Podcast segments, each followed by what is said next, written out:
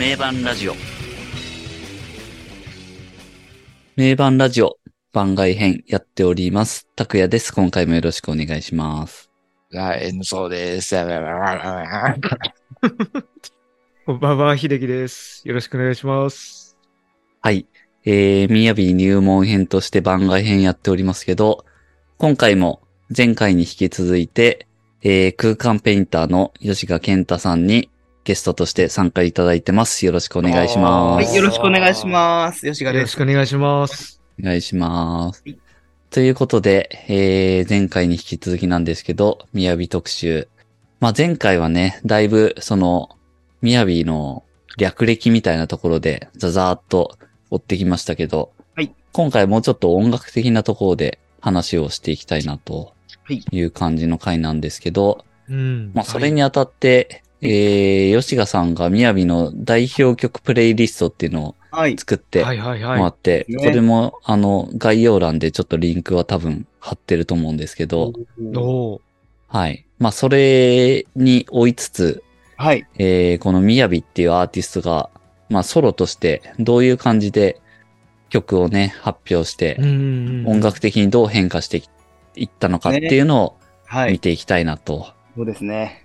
いうところです。はい。もう吉賀さんのこの専門家である吉賀さんのおすすめ曲を。専門家になって。専門家ですね。もう本当に。いや、でも今回のその皆さんにお伝えする上で、自分の中でもかなり深掘ったので、おおかすごい良かったですね。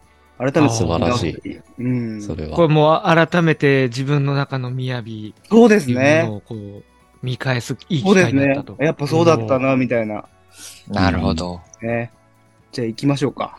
行きましょう行ってく。ださい。じゃあ、お願いします。あのー、インディーズはちょっともう抜抜いていきますね。メジャーから行きたいとう思います。メジャーの移行のところをはい中心に。うんそうです。ね。はい。はいじゃあ最初ねーってことですね。ですね。はい。はい、というはい。ことで。ではでは行きましょうか。はい。はい。じゃあ、あの、ファーストの、ファーストアルバムからね、行きましょうね。はい。じゃあ、あの、最初のファーストアルバム、えーから、あの、ロックの逆襲を、まずは取り上げたいとはいはい。はい。これメジャーのファーストシングルですね。はいはうんい。で、まあ、先ほども、うんあの、前回のはい。回でも言いましたけど、ちょっと正直僕の中ではメジャー、よし、みやび、行けよっていう感じで思ってたんですが、はいはいはい。まさかのこう、なんて言うんでしょうね、ストレートなロックというか、うん。でちょっとこう期待感があったんですけど、ちょっとこう、個人的にはじずっこけた感はあって、ああ。これまあ本人ずっこけたの？これ。ずっこけたというかですね、まあもちろんね、うんすごいいいなと思ったんですけど、はいはいはい。うんあの、お、いいぞいいぞって感じはあったんですけど、もっと期待してましたね。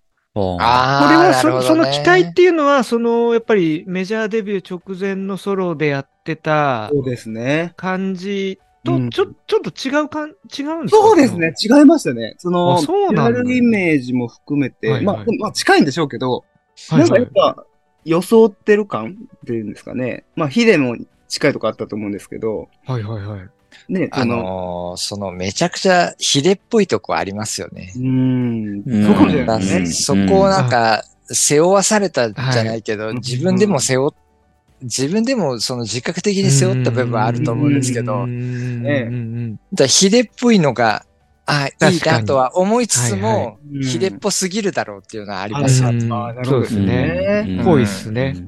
だからなんか背負わされた感っていう、うん。確かに、うん、あるかも。本人的にはこの時どこまでそのヒデ、ヒデ的なところは意識してたんですかね？この時点。そうなんですかね。そう、そこに関してはよくわかんないですけど、まあ、やっぱりその、ね、そのメジャーの前がそのそういうチームと、ヒデさんの関係と出会って、まあ一緒に仕事をしてっていう段階ですから、やはり、うんまあメジャーデビューするからにはっていうところで結構やっぱ意識はしてたでしょうね。うーん。結局、ヒデさん、アイズラブユーでね、すごく、なんか、ハードなヒデさんからポップな感じでスタートしてるから、はいはい。うんなんかその感じはもしかして自分の中で戦略としてあったかもしれないですね。うんなるほどうんまあ、それにしても結構ロックですけどね。レロックっていうかハードな感じの、あの、この曲自体はそうですよね。うん。うん。ですね。だけど、まあ結構、まあ、チャラいというか、なんか、はいはいはい。だからチャラさを感じて、なんか、なんか、その、歌詞とか、歌詞とか、その、タイトルとか含めてですけど、あ、歌詞タイトル。はいはいはあまあなんていうんでしょう。ああ、そうなんだ。吉賀さん的にもそう感じるんだ。そう感じます。ああ、そうなんだ。じゃあ、あ。もうちょっとこう、なるほど。そうふざけてる感じがあって、まあそれが良かったり悪かったりというか、なんかある意味、うんヒデさんのセカンドみたいな感じ？い。うん。サイエンス。サイエンスの時期のヒデさんの雰囲気っていうか、なんていうんでしょうね、はっちゃけた感じ？うん。近いようなものを少し感じつつっていう感じですかね。うん。うん。まあ確かにタイトルもロックの逆襲。そうそうとか、うんなんかこう結構、うんあのーピチピチ、チャプチャプ、ラランブーとか、なんかそんなこう、不思議な、なんていうはいはいはい。はいはい遊び、あかっこよさからちょっと外れたような、あの、ん遊んでる感みたいなのが最初はあって、うん、そこがある意味ずっこけたっていうポイントかもしれないですね。もっとかっこよくあってほしかったのにってはいう感じ？だこの、この時代はなんかその辺のさじ加減がすげえ難しいだろうなって感じがするんですよね。ね。う。うんあんまりそうさ、キメキメにしすぎると、その、はいはいはいはい。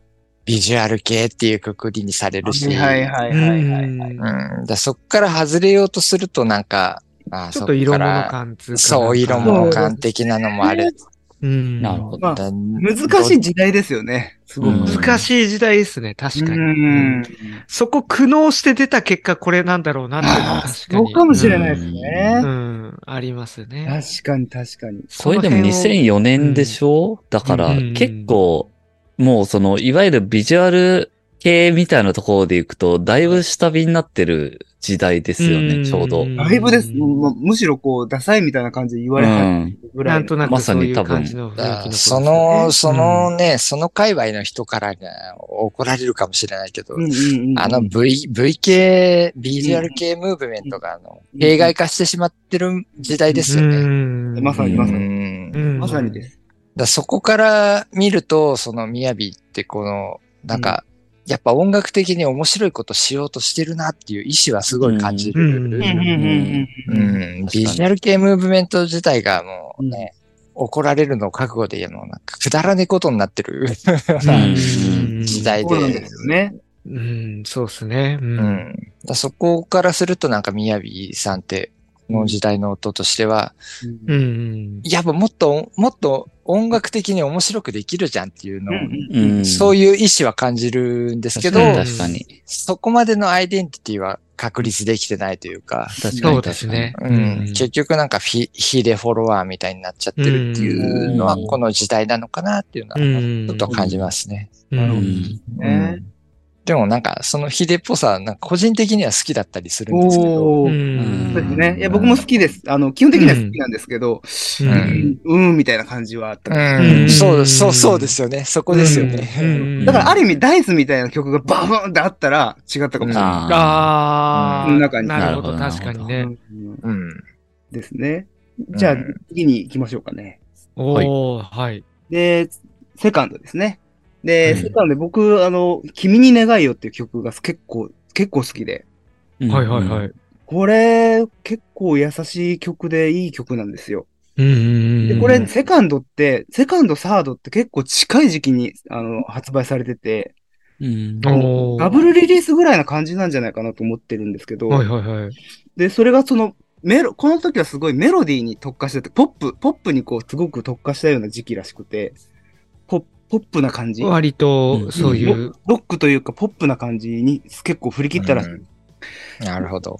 それで、あの、この君に願いをがすごいなんか、なんて言うんでしょうね。その、割と聴きやすいというか、歌物として成立してて、うんで結構多分歌詞も結構深くて、なんか、おそらくですけど、なく、まあ神様なんか信じないみたいな感じの歌詞があったりして、まあ、うんなんか多分亡くなった方とか、なんか、いなくなった恋人のことを思ってるのかなとか、そんなこともこう、雰囲気として感じるんですが、これ、振り返ってる中で、その、最初、あの、前回お話しした、その、少年時代にこう一番し慕ってた仲間が突然亡くなったって話をしてたじゃないですか。うん、はいはいはい。もしかしたらそこの、その、その彼に向けて歌ってるんじゃないかなと僕は思って、うんなるほどそこから人生がね、大きく変化してるので、なんか、うんだからすっごい刺さるのかなと僕は思ってですね。うんなるほどそう。だから僕すっごい好きなの。未だに結構好きですね。お。これはぜひ聴いていただきたいです。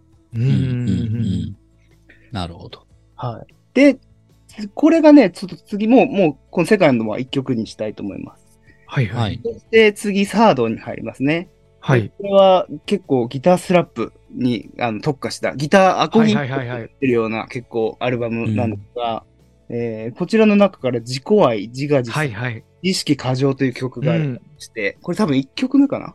あるんですけど、インストのインストの曲で、すね。これがやばいです。これかっこいいっすよね。めめちゃくちゃかっこいいですね、これ。これが僕は、みやびが来たなっていう、まあ、ファースト、なんて言うんでしょうね。あの、最初の驚きポイントですね。ファースト驚きポイント。ファーストでうまく英語ファースト驚きポイントって何？そこ突っ込むよ吉川さんがこのままだ。そのままだ。ファースト驚きポイント。吉川さんがそう言うから。いや、でも本当実際その PV も、結構探したらこれ、あの、公式ではな、あんまなかったんですよね。だから、あ、そうなんだ。うん、多分、へえ。法的な感じだと思うので、ちょっと、なんか、そっか言い難いんですが、これ、すっごいかっこいいっす。あの、かっこれかっこいいですよね。かっこいいっすねこんな、なんていうんでしょう、ギタープレイ、うん。ボディ叩いて、そのね、ギうんターも叩いてうん。いうのが、むちゃくちゃかっこよくて、うんうんで、ロン毛で、その、サイドはね、勝っててっていう、なんかうんう、ん侍っぽい感じ？雰囲気？うんうんで、一人でやってくんだっていう、そのオーラというか、やば、はいはいはい。めちゃくちゃかっこいいっていう感じが、まあ、みやび来たなっていう一番のポイント。ね。これはなんかほんとそういう感じしますようね。ん。なんかそこまででなんか、周りからこうさ、いろいろ背負わされたりとかさ、はいはいはいはい。で、自分、自分でも多分進んでこう背負ってしまったりとかっていう部分があるんだけど、なんかここでこうすごい自分のアンディ、アイデンティティを確立したっていうかう、んうんううん。んなんかそれをすごい感じましたね。うん、そうですよね。だから、多分すごいなんか、うん、オリジナリティ、あおオリジナリティあるやんみたいな。うんねううんん、な他で見たことのないなんかスタイルそうでをなんかじすよね。うん、ここで確立されたって感じはありますね。うんうんまあだから世界的に見てもこんなんないんじゃないかなと思って。いないもんね、他にね。うんうんだから、あの、当時、その、この動画を友達、洋楽とか詳しい友達に聞かしたんうですけど、ん。うん。で、ふーんみたいな感じで、こんな人もいるよって紹介されたんですけど、うん。それよりかっこいいだろうって正直思いましたからね。うん なるほど、なるほど。洋楽でこういうアプローチって多分できないと思うんですよね。う。。うんん。これはなんか日本人というか、東洋人のアイデンティティも、なんかまじ、ありつつのなんか、すごいオリジナリティが確立されたって感じが、ここでなんかすごい感じましたね。う。うんうんん。これは、これも皆さん初めて聞かれました？今回。うん。そうですね。初めてですね。本当ですか？あよかったうん全なんかもう、これやべえなって感じでやばいですよねうんやばいですね。よかったよかったよかったです。うん。あとそのスタイル的なオリジナリティの面白さと、はいはい。あとめちゃくちゃこう、リズム感めちゃくちゃいいな、この人。めちゃくちゃいいっすね。うんもう、この時点でめちゃくちゃ、こ、このやっぱりね、かっこよさってやっぱリズムがしっかりしてるからこそなんですよね。間違いなく。ですよね。うん。間にこう、あのね、指パッチみたいなの挟んだりするんですけど、それもまたかっこいい。あ、そうそうそう、かっこいいよね。あのさ、あのさ、あの、マイケル・ジャクソンのさ、ポーンみたいな。はいはいはいはいはいはいはい。あのノリですよね、あれ。あのノリですね。あのね、指パッチンだけやりたい。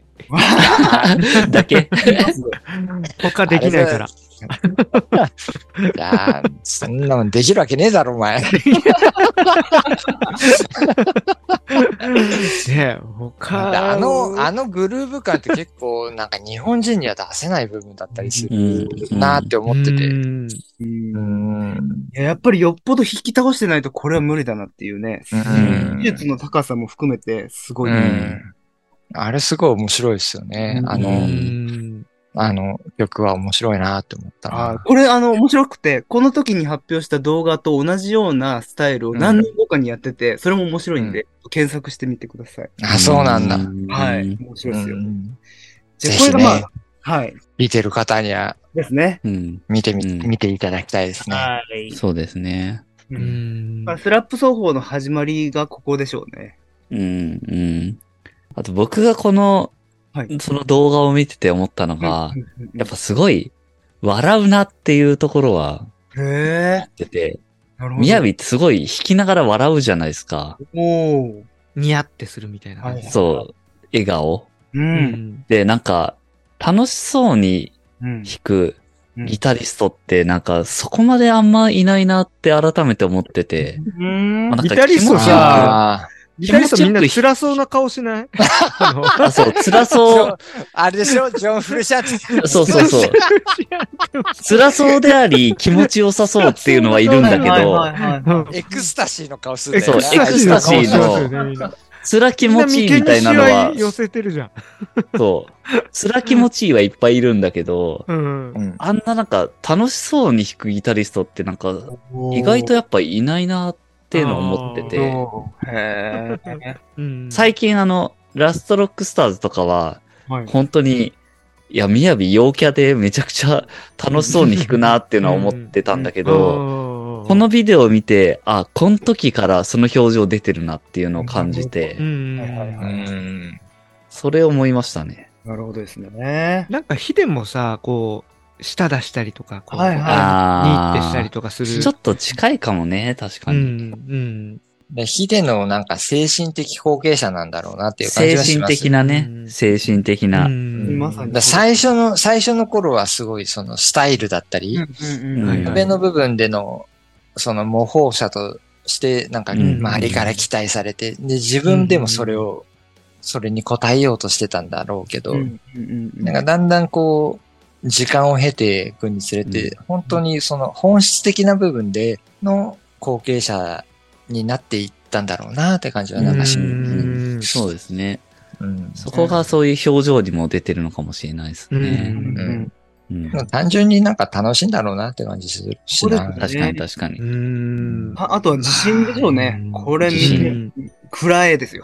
はいはいはい。まさに。次行きましょうかね。はいはい。じゃあ、じゃあ次この次が、ここからまたあれですね、世界に意識が行くんですね。ここからね、確か世界デビューしてるんですよ。ワールドツアーが始まってますね。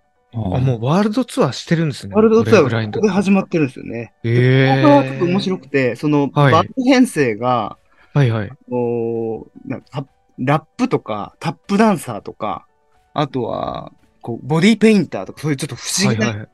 あの、構成になってて、その辺からすげえ、めちゃくちゃなんか好感度が高くなるというか、おだそう、そういうとこが面白いんだよっていうのが、そうですね。それをなんかやってくれてる感じがしますね。そうですね。うんなんかある意味なんか杉蔵さんのソロみたいな感じに近い部う分んあるなって思うんですけど。だビジュアル系から出てきてさ、ビジュアル系ばっかやってたら面白くねえじゃんっていう。う。うんん。だからそっからなんかこういろんななんか、うん。それこそダンスなり、アースうんアアートなり、絵画とかと、かそことコラボしていく感じがなんか、それを面白いよねっていうのはなんかすごい感じまですすね。よねう。んだからまあ、ここからビジュアル系っていうものをネオビジュアル系ってこう打ち出し始めた。あ新しいビジュアル系なんだっていう、ぼなんか、うん。なんてでしょうね。日本のこう、歌舞伎？歌舞伎ボーイズって言ってるんですけど、ああ、はいはいはいはい。歌舞伎を意識して、もっとこう、日本人らしい日本にもともとそのビジュアルっていうかそういう部分あるんだっていうのをこう、新しい、あ。なんかあの、表うん現をうんうん打ち出すんだっていう、まあ世界に動き出したからでしょうけど、うんうん、それで多分この形になったんだろうなと思ってうんます。ああ、なんか、その、ビジュアル系と歌舞伎ってなんか、そっか。なんか、うんいやもうまあ言われてみればねって感じそうだよねですもんね。。だって、うんいやいや、もうだって X が、X がそうだもん。うん。なるほど。だから、やっぱり日本人の根本になんか根付いてる何かがあるんですよね。だから伝統芸能的伝統的に、なそう、あるのを、そう、現代的な解釈でうん。表現したのが多分ビジュアル系だと思なって。るほど。うん。そうですね。うん。うん。だから根底に多分日本人にあるんですよね、多分ね。根本的にね、うん。ああいう、歌舞伎だって確かになんかリズム的なっていう歌っつうかリズムもすごいでしょ、あれはねもそういう感じですもんね。リズムもすごいし、その歌舞伎ってもう今ではその伝統芸、日本の伝統芸能みたいになってるけど。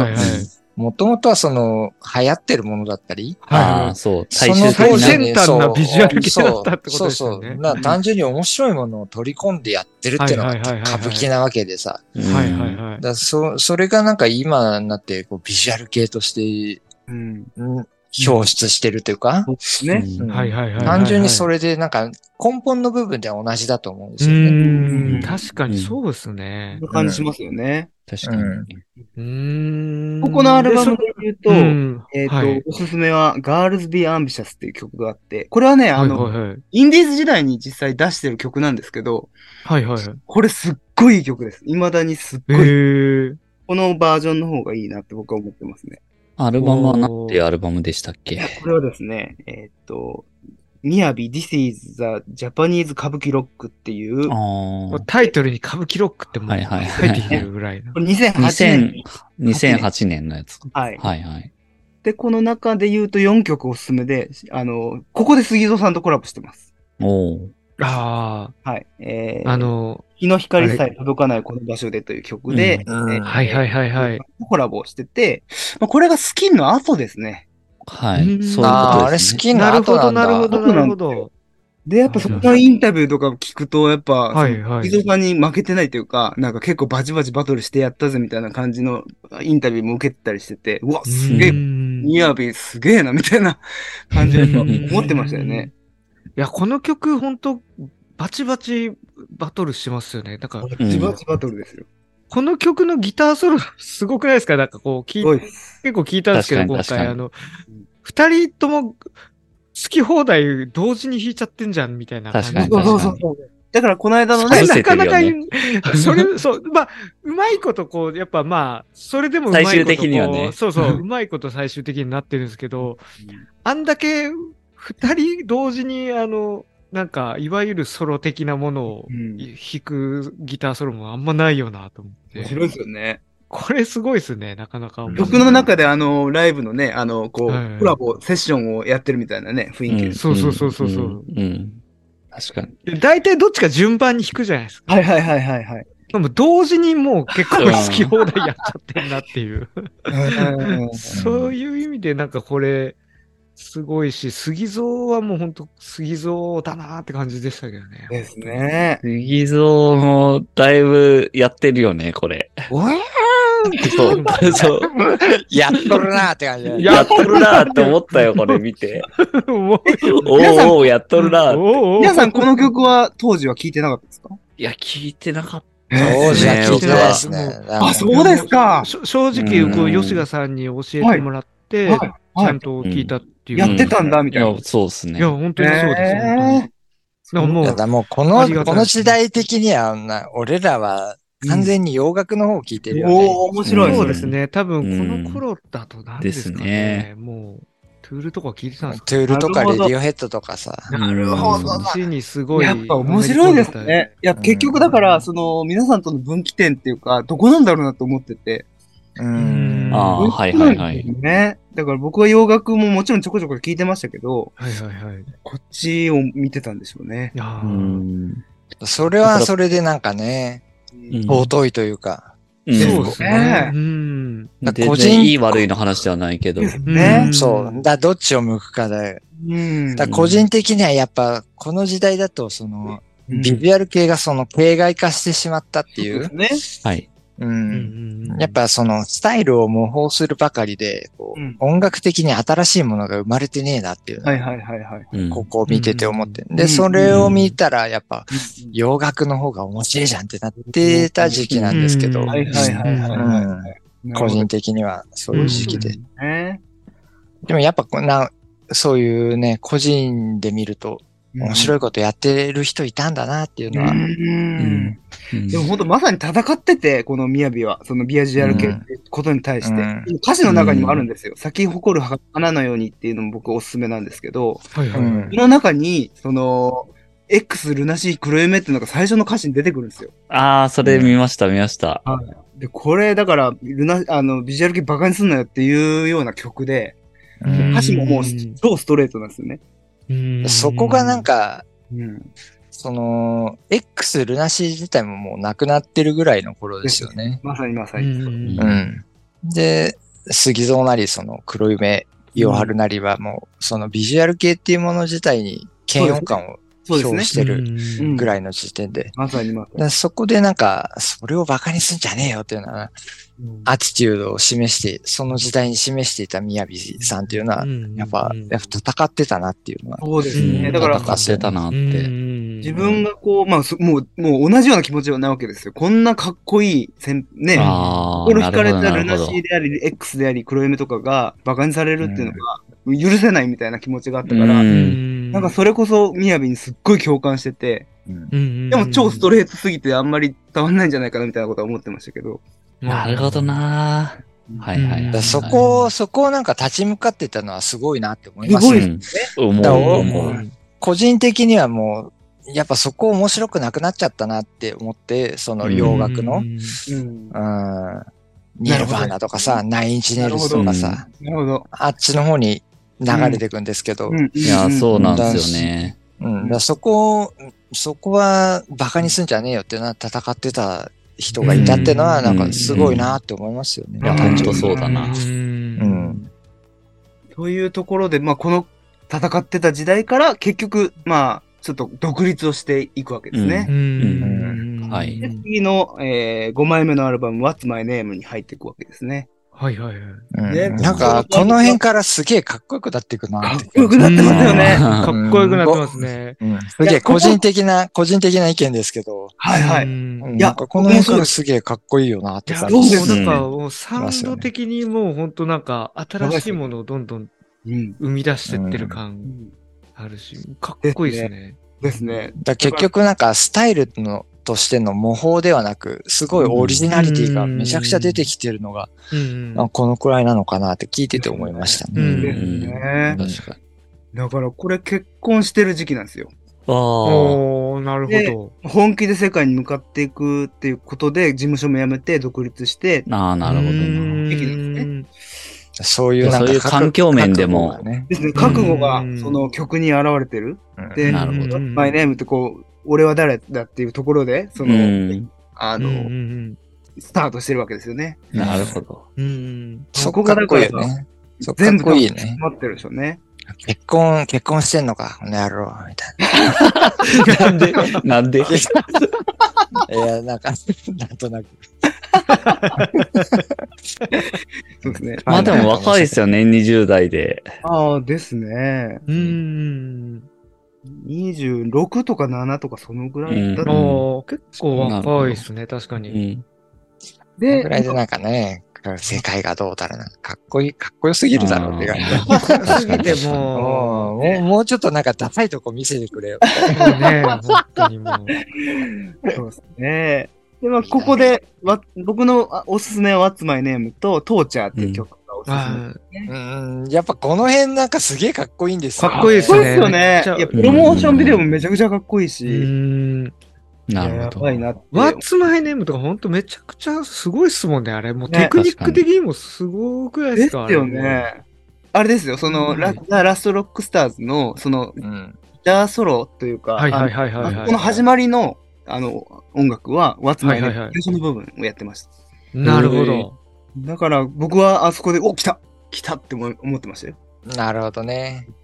じゃーんじゃじゃじゃじゃーんっていうのが、あれだ、吉賀さん的にはもう、なるほどね。そう、いみやび、やたまらねえってことですか？そうそうそう、だから、な僕の中ではザ・ラストロックスターズは、その、みやびちょっとしぼんでる気がしてて、最初は。うん。うんはいはいはい。あートラップ的なものがあんまり出せない楽曲。うん。そこから来たから、うお来たみんなに見せてっていう気持ちでした。ああ、なるほどな。なるほどうね。知ってるとね、そういう楽しみが。そうですねあります。うんねまあ確かにそうっすよね。いつものあのみやび見たいっていう感じになりますそうですね。ね。うん。みやび推し、まあ全員推しなんですけど、うん 僕の中ではみやびもあのバンドは。また、そうか、そうですね。不思議な感情ですよね。杉蔵さんももちろん大好きだし。まあでもね、杉蔵もあんま知らなかったらね、あの杉蔵音階も知らないわけだからね。ねそこに反応できないと。うん。ですよね。そうだよね。ラルクファンとか知らないわけだもんうね。ん。うんあ、なんかいいギターソロだな、みたいな。うん そっか、そういう感じ、そうですよね。だその、そのなんか、ね、なんかクロスオーバーじゃないですけど、異文化交流じゃないですけど、うん。そそこはなんかすまあげえいいなってそうっすよ感じするよね。ね。ラストロックスターズは本当そうっすよ。いや、そこも大きいっすよね。このファン同士のこ。交差する感じというか。ねうんいやいや、本当にそれってあの、前回ね、あの、ラルクの回で90年代のはい。そういうシーンの話してますけど、もうあれ考えたらね、このメンバーでバンドやってるっていうのがもうどれだけ奇跡かっていう、うんうん。そういうことですよ。う。うんん。そうですねなんかそこのファン同士とかもなんかこう、クロスさせたっていうか、交差させたいや、そうだね、っていうのは本当に。すごい大きいことっていうか、うんあのだからバンドの、X はい。X とルナシーって割とファンは被ってると、うんうんそうですね。で、はいはいラルクとミヤビがちょっと、まあ世代なり、うん文化の、うん文化の違いなりで、文化の。はいはいはうん、若干こう異なってたと思うんですけど、なんかそれがなんかお互い、お互いのファンがこう、お互いのバンドを、うんこういう、こういうよかいいバンドがあるんだみたいなさい。、そうそうそうそう。そうそうそれを知れるのはすごい面白いと思うし、ですねごいことですよねまさにまさに。いや、なんかこれきがあったから、みやび今こう聞いてて、で、それ聞いた結果、いや、めちゃくちゃかっこいいじゃんってな 今なってこのるわけで。名盤ラジオもそれ、それでこれやってるわけですから。いやー、でも、えそうですね。僕はだから、絶対響くはずと思ってましたからね。ううんん。いや、もうめちゃくちゃ響きましたよ。じゃあ、俺、本当に。トーチャーとかめっちゃかっこよくないですか？かっこいいっすよねめちゃくちゃかっこいいと思います。かっこいいっすよね。超いいっすね。うんめちゃくちゃこれも好みっすね。うん。これ音もいいしね。PV もかっこいいし、ねいいっすよね。硬派な感じのかっこいや、この、この時期のね、結構、シングルとか、はいはいいろいろ結構いいっすよ。おすすめ。うん。じゃあ次に行きましょうかね。行きましょ次が6枚目のアルバム、えーサムライセッションセッションズボリューム1ですね。ここでちょっとだいぶね大変化ですね。で、ここからセッション、あのークレバさんでああったり、う。こあれのさ、もう、クレほんクレクレバッバットのもうこれ、あれめちゃくちゃ合ってるよね。これめちゃくちゃもうね、これは今日一で一番好きな曲っていうかもおおう、このストロングマジでかっこいいっすやばいでしょ死ぬほどかっこいいと思います。やばいでしょ超かっこいいです。秀樹秀樹ちゃんが好きそうだな。いやもう大好きそうでしょうっていう感じですよ。あもう一番の大好物ですよ、これ。でしょ？もうめちゃくちゃハマりましたね、これ。これやばいっすよね。超やばいっすね。うん。もう。で、この、じゃーじゃーっていうこの決めとかね、めちゃくちゃかっこいいしね。ね。ラップもね、クレバのラップいいっすね。いいっすよクレね。バ、かっこいいなうんでも、お互いこの時面識ないんですよ。あの、あ、そうなんだ。はい。亀田誠司さんみたいですね。はいはい。方がプロデューサーで入って、あ、亀田さん？はい。ベースの、あーあの東京事変の、東京事変の、はい。その方がプロデューサーとして入ってるんですけど、まあ、その、クレバさんいいんじゃないかみたいな形で確か引き合わせがあったと思うんです。確かに。なんかあの、クレバのインタビュー見ましたよ。このそうなんだこの、この曲やった後のなんかインタビューみたいな、クレバああ、が本当ですか。話してるやつで、そうう。んうんで、なんかこう、最初、みやびと、うん。うん。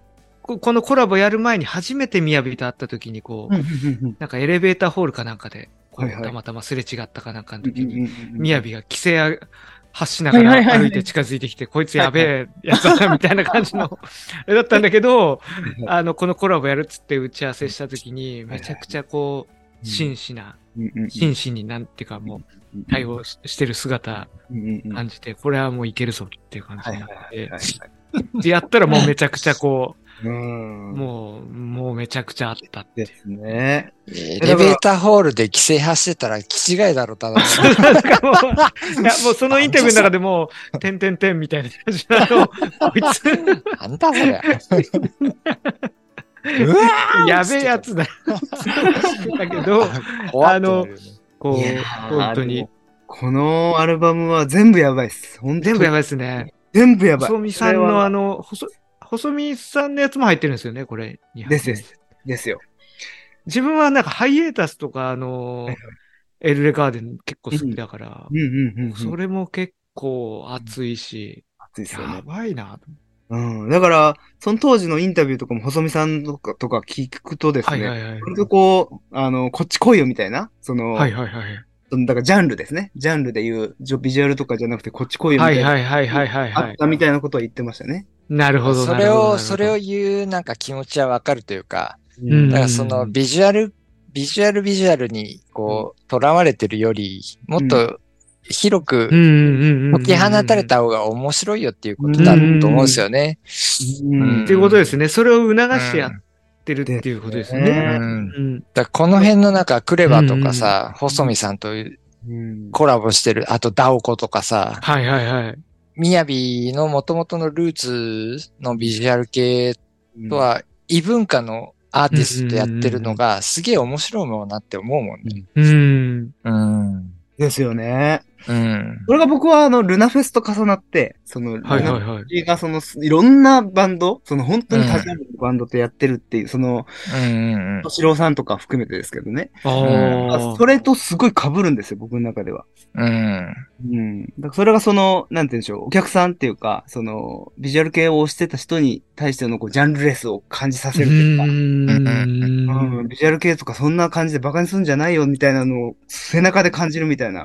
うんっていうのだが感じる何、何にしてもそうだけど、そんなさう、ん。ジャンルとかさ、なんかどうだこうだって、面白くねえんだよ、そんなもんって。そうですね。本当そうなんです。よね。なんかそういうのになんかこう、そうそう。なんだろうな、そういうのに縛られちゃうって、当てはめてね。うん当。てはめ、当てはめること自体がなんか。の、その当てはめた方が売れるというか、売りやすいというか、はいそういう事情はあると思うんだけど、そんなもんはくだらなくて、ね。うん。もっと自由にさ、こうやった方が面白いじゃんっていうのがう、ん。それがなんかヨシキの提唱するビジュアル系の定義というか、そこの、そこの一番の精神性がそこだと思うんですよ。うん。うん。うんだでそれをなんかすごい体現してるのが結構みやびさんなんじゃないかなっていうのはん。今回聞いてみて。ううん。ん本当です。ね。ううん。んまさにそうですね。うまさに。うんでそれを、それを持ってたのはやっぱヒデだと思うし、ううん。うんヒデだってそのね、そのビジュアル系じゃなくて、コーネリアスとかスカパラだったりとか、ではいはいはい。うん。ですね。で全然面白い、あの、全然違ううん。音楽的にルーツが違うとことやった方が面白いじゃんっていうのが、うん。なんかその、ちゃん、と宮城さんには継承されてるのかなっていう気がしましたうね。ん、確かに。そうですね。う。ん。だなんか継ね、そのすう。ん。くだらねえことが結構多いね。いや、本当そうっすよ。だから、だからもう型にはめようとするっていうう、ん。外側から型にはね。めようとするって、それ本当、それを一番嫌って、そそれを壊したかったのが YOSHIKI なわけで、う。うん。ん。それを壊してたはずがなんか形骸化してしまったのがビジュアル系うん。はいはいはい。で、うん。でそれを、うん、改めて壊そうとしてるのが、この世代のうんやりなりだったりとかするのかなって気はしますよね。面白いですね。ラストロックスターズもそうですし。うん、そうですね。そこがだからそこ、一緒にやってるのがまためちゃくちゃ熱いそうっすね。そうそうそう。一緒にやってるのが、ううんなんなんか魂的に共感するんだろうなって。うん。ハイドもそうだしね。う。うんん。うん。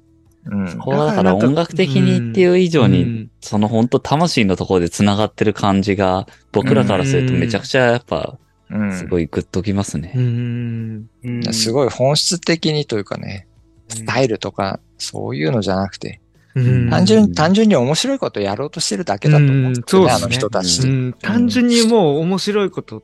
うん、まさに。ね。な、なんかこのアルバムって相当そういう意味ではなんか、いや、でかいっすよ。転換点っていうかもうめちゃくちゃでかい気しますね、これは。これでもね、うん。この時期、その、それこそ亀田誠二さんとかは、ミスチルとかと一緒にこう、バンクバンドとかやってたりしてて、ああ、うん。はいごはい。存知ですか？バンクバンドとか。バンクバンドは知ってますね。はい。うん。それこそ本当多ジャンルの、日本のはいアはい。ーティストといろんなコラボをしてっていう動きがあってるんですけど、その流れもあったりするんじゃないかなと僕は思ってて。うん音楽シーン全体でなんかそういう感じのなんか、ね。なるほど。こう、混ざり合いみたいな。うんうんいや、音楽なんてそんなさ、いろんなのがややった方が面白いんだって。いやーそうなんですよ。だから、なんか勝手に、こ外野がビジュアル系みたいな、こう、枠作ってそこにはめてちゃいけないっていう話なんですよね。絶対さ、異文化交流が面白いんだよ、ロックそれですさ。よね。異文化交流ですよ、本当。ううんや、このアルバムすごいいいなって思うのが、コンセプトが侍アーティストなんですね。おーそこでその、だから日本の中で侍っていうか、一人でガツンって言ってるような人とコラボしてるんで、そこが、このアルバムのなるほど。凄さだと思います。あ、なるほど。コラボしてる人たちも、みんな相手も侍だと。そうなんですよ。一人でもうバツンなるほど、なるほどね。なるほど立ててるような人と戦ってるのが、ものすごいエネルギーなるほど。詰まってるんじゃないかなと、僕は思う。うんうん。うんでその異文化交流としてのロックがありつつも、その自分のアイデンティティはうちゃんと、俺はこれだぞっていうのがあるっていうのが、すごいかっこいいなっていうところですよう。ね。ですね。うんはい。じゃあ次に行きましょうか。はいはいはい。ということで、じゃあ次はですね、えー、アルバム的には、みやびという、まさにみやびさんの名前のもののアルバムです、ね。ここでその名前をつけるってことは結構な、こう、ですね。なんか、感じますよね。うん、これが2013年？面白いですね。うん2013年。意気込みみたいな。ですね。これある意味だから、What's My Name の次だから、なんか面白いです。繋がってますよね。なるほど。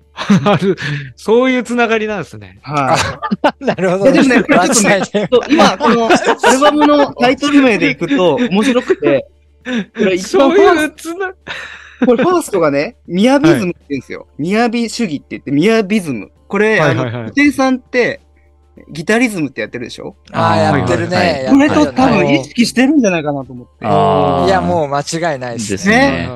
で、なんかそこ面白いなと思って。ミヤビズム。後々、はいはい布袋さんともコラボしたり、いろいろしていくわけですけど。うん。あしてるでしょうね。あ。あ、なんかちょっとやっぱりそこの、なんていうか。でも、ちょっと脱線しますけど、そう、布袋さんの楽曲で、それこそはいはいバッチクの今井さんと宮城が共演してるんですよ。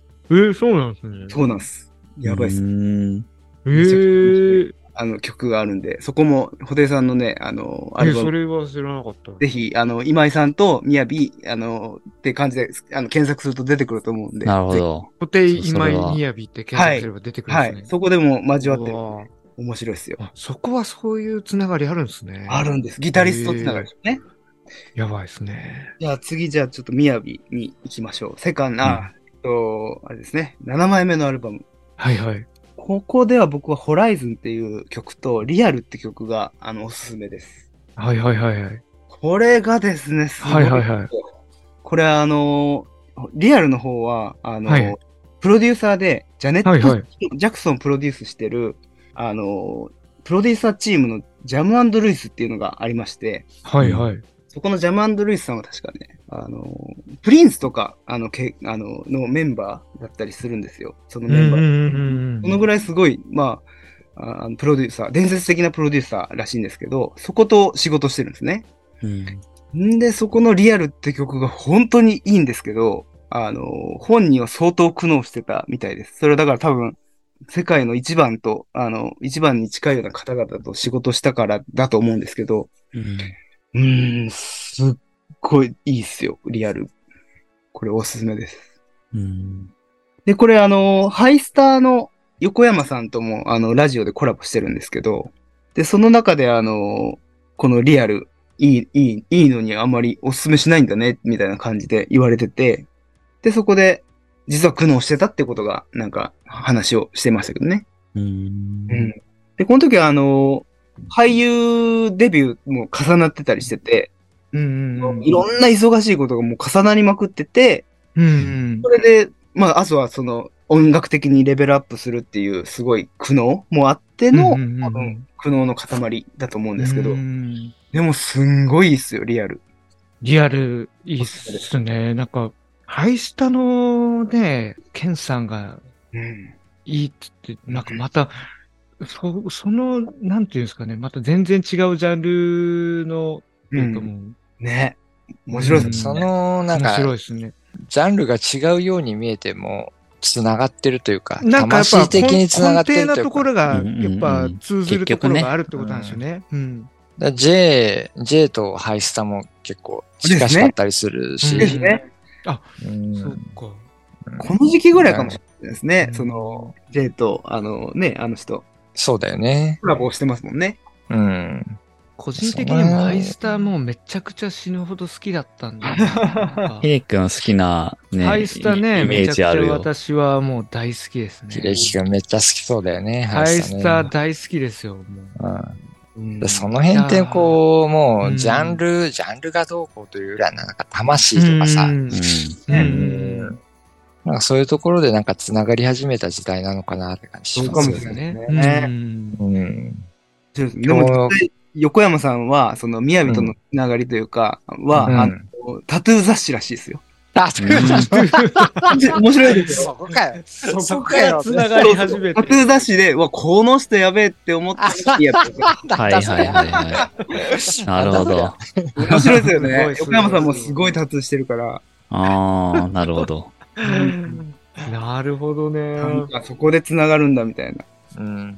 まあ、それこそ魂っていうかね、その、うんあそう、だから、そうなんだよね。ジャンルが違えど、なんか、魂がさ、同じだと、共鳴し合うところあるじゃんっていう。いや、だからもう、アティチュードのもう、問題っていうとこですよね。ジャンルとかじゃなくてもう、ん。うん。なんか、そこでなんか繋がってきてたのが、そのぐらいなのかなっていう。うんなんか、なんか生き方みたいなとこなんですよね。ねなんか、うんもうジャンルじゃなくて、なんか生き方で共感するみたいな、うん。根底のところとしては。うん。ねなんか、世界とこうん。う、わなんですかね、もう切り開いていくみたいな感じじゃないですか。ハイスタだってそうだし。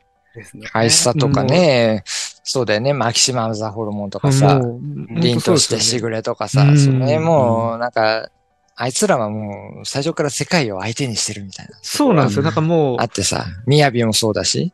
ううんん。だからなんかその辺で共鳴するところあるんでしょうね。うん。それやっぱなんか、互いにジャンルは違いど聞いてて面白いってのは思うだろうなっていう。多分お互い面白いって思うんですよね。うんうんだ俺ら程度がさ、その、聞いてては面白いって思うわけだから。うん確かに。うんいはいねえ、そのあのトップレベルのミュージシャンのうんそう。方彼らのプロからしたら、やっぱお互いに聞いてて面白いなって思うんだろうなって。うんもっとだからね本当そうですね。そうなんですよね。そううん。深くこう分かり合えるところあるんだうんねそうそうそうそうん確かに。あとあの、さっきタトゥーの話ありましたけど、はいはい。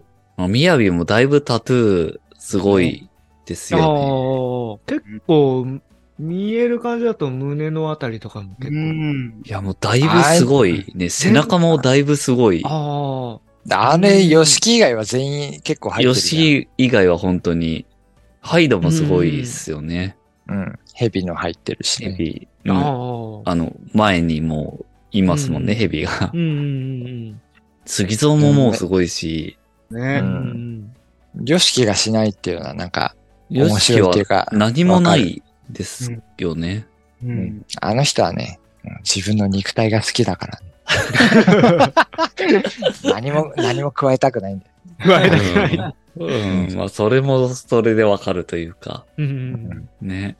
意外とお母さんっ子だから、なんかお母さんに言われたりしてるんじゃないですか？わかんない。ああ、ありそう。ありそうですよね。僕は、なんかあるあるあるあるあるある。ですよねダメよ、。そんなの。それはそうそうそうそうそんなのってダメよ、そんなのは入れちゃう。あるかもしれない。そうだ、ダメよ。意外とさ、ヨシキってその、社会のモラル的にはさ、ぶっ壊してやれみたいなさ、うんみんなどうでもいいんだみたいな、はいはいありつつもさお母さんのあれ、教えにはこう忠実だったりするよね。で、そう。うんお母さんにアドバイス求めたりとかね。そうそう。そう相談してたって言ってましたもん。そそうなんとなくそうなんじゃないかなと思ってますね。うん。う。なるほど。社社会的にとか、なんか、世界の人的には、こう、どうでもいいけど、なんか、お母さんがダメよって言ったら、あ、ダメなんだなっていう。そはいって。このなんか、可愛さがあるよね。全体的にね、信頼してるっていう。そうそうそうん。ねいや、でも、みやびはすごいですね。うん。ちゃんと見ると。で、なんかあのーその辺のタトゥーの話で知ったんですけど、背中に大きくあの、うんうんリ、リっていう漢字が入ってて、まあ、背中他にもいろいろ入ってるんですけど、はいうんうんうん。まあ、ちゃんと見るとあの、リっていう漢字が入ってて、で、それはなんかあの、韓国名のあの、名字へえ。の、まあ、よくあるリ、リですけど、あ韓国の名字リーさん。子供の子みたいな。そうそうそうそう、をはいはいはいはい縦に並べてるやつね。うんうん。あれが入ってて、で、それはなんかあの、父親のはい。名字らしいんですよね、韓国の。へえ、面白い。おーじゃあなんか自分のルーツ的な感じで、そなんか入れて。それをね、入れたらししいっていうのはちょっと見かけて、い。へえ。あ、なるほどっていう。そうそういうなんか自分のルーツとかさ、うん。うん、そこの、そこにアイデンティティを置くというか、なんかそういうのは大事な気がするんですようね。ん。ちゃんとそこに向き合ってるところは、感じじますうんうんうん。音楽的なとか、ジャンル的な垣根はぶっ壊しつつも、うん。そこに、そこになんか重きを置いて活動するっていうのはなんかうん。尊い気がしますよね。うん。そうですうね。ん。杉蔵も、とかも、やっぱ日本人っていうのは大事にしてると思うし、様式とか。うん。うん。うん、なんかそこを大事にしてくれてるっていうのはなんか同じ日本人としてはなんか誇りに思うところでもありますし、うん。うん。本当そうですね。う。うんん。それを背負ってくれてやってくれてる宮城さ。うんんうんうんまあそうですね。その中でもあの、みやびは、ちょっと違うというか、韓国の血も入りつつっていうところうん。で、うんさらに背負いながらやってると。うんうん。そうです。ね。ねまあその中でね、日本人としてうん戦ってるわけですけど。うん。じゃあ次に行って大丈夫ですか？はい。次は、あの、2015年ですね。はいはいい。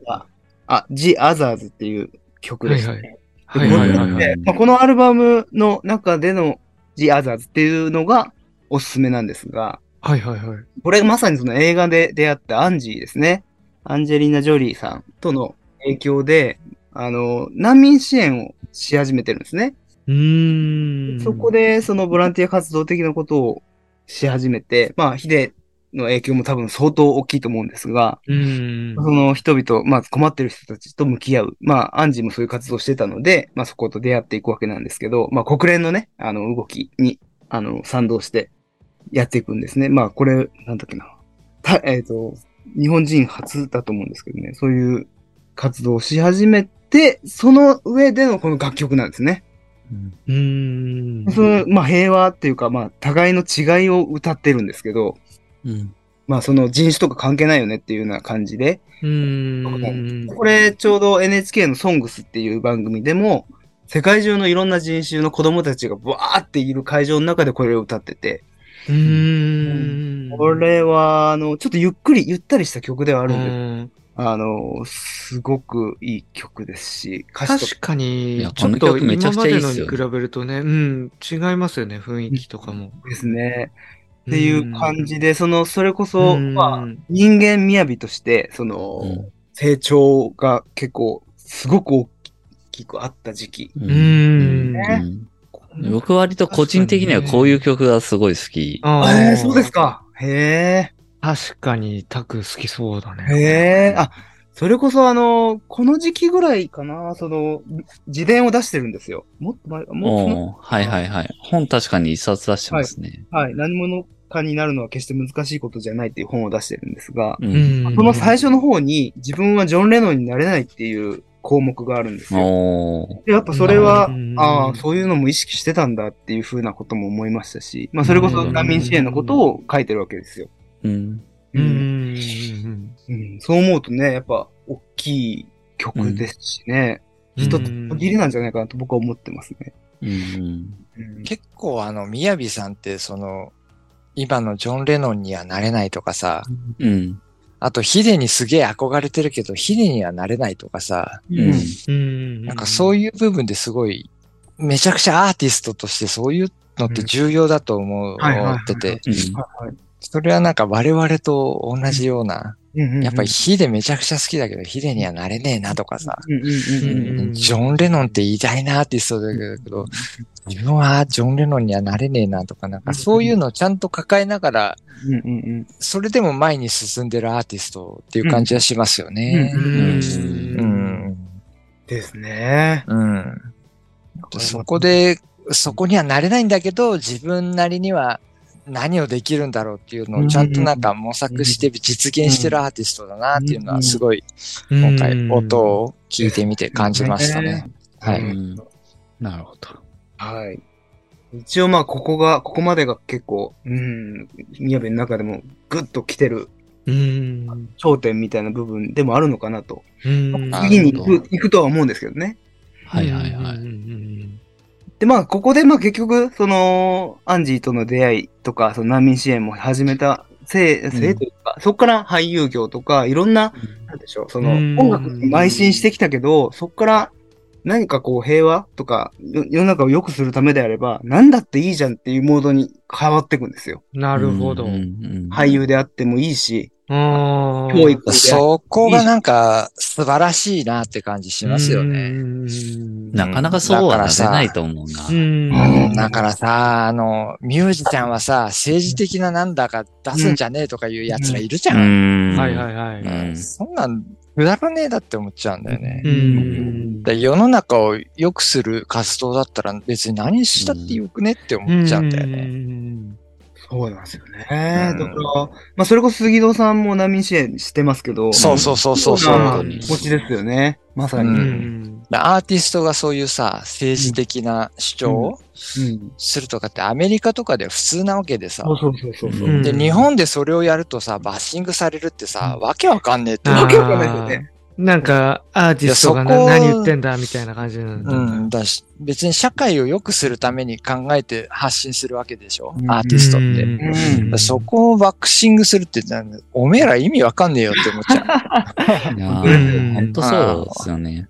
そう。だからアーティストはすげえ考えてさ、頭で考えて、その感性でも感じて反応してるわけでさ、うん、それをなんか政治的なの意味わかんねえとかさ、てめえら何考えてんだって思っちゃう、ね。そうですね。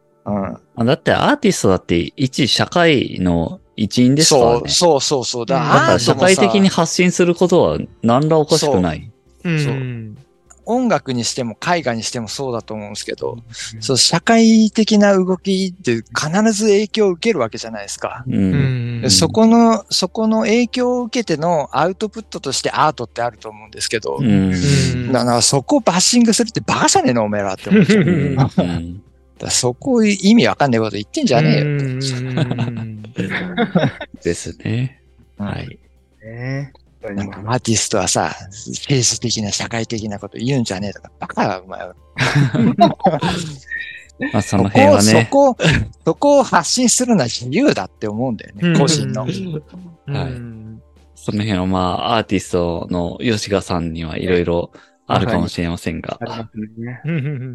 同じ絵画、絵画的にはやっぱね、いろいろ表現することがあるわけで、はい、はい、そこになんか言われるのは、ふざけんなって思ったりしません？あの、ふざけんなって思ったりもしますけど、まあそれ言われて当然だなとは思ってます。だからそこに向かってやってるから。ああ。だからまあ、裸で出てるからですね。まあだから傷つくなるほどな。そこはやっぱアーティストはかっこいいんだよな。ああ、かっこいい。確かに。その覚悟がやっぱね。覚悟が、覚悟が。まあだからやっぱ命かけてますからね。それはそう。なるほど。ここだよね。やっぱ、やってる奴ら命かけてるっていうのはね。そうそうそうそうそう。だそれを、だそこを受け入れてるところが、あの、尊敬します。そう、そこが本当かっこよくてリスペクトするところ。いやいやいやまあもちろん傷つくことも多いですけどね。うん、まあそうですね。傷つくだろうなと思うんですけどね。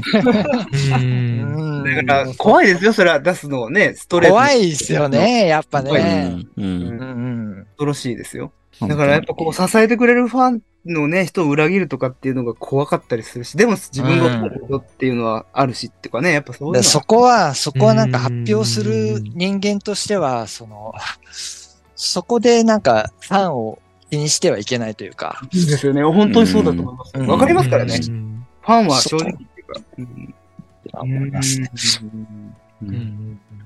ね。はい。じゃあ、まあ、みやびのその音楽的なところ、えー、語ってきましたけど、一旦まあ、ここで区切り、また続きは次回やっていきたいと思います。はい、ではでは。次回へ続きます。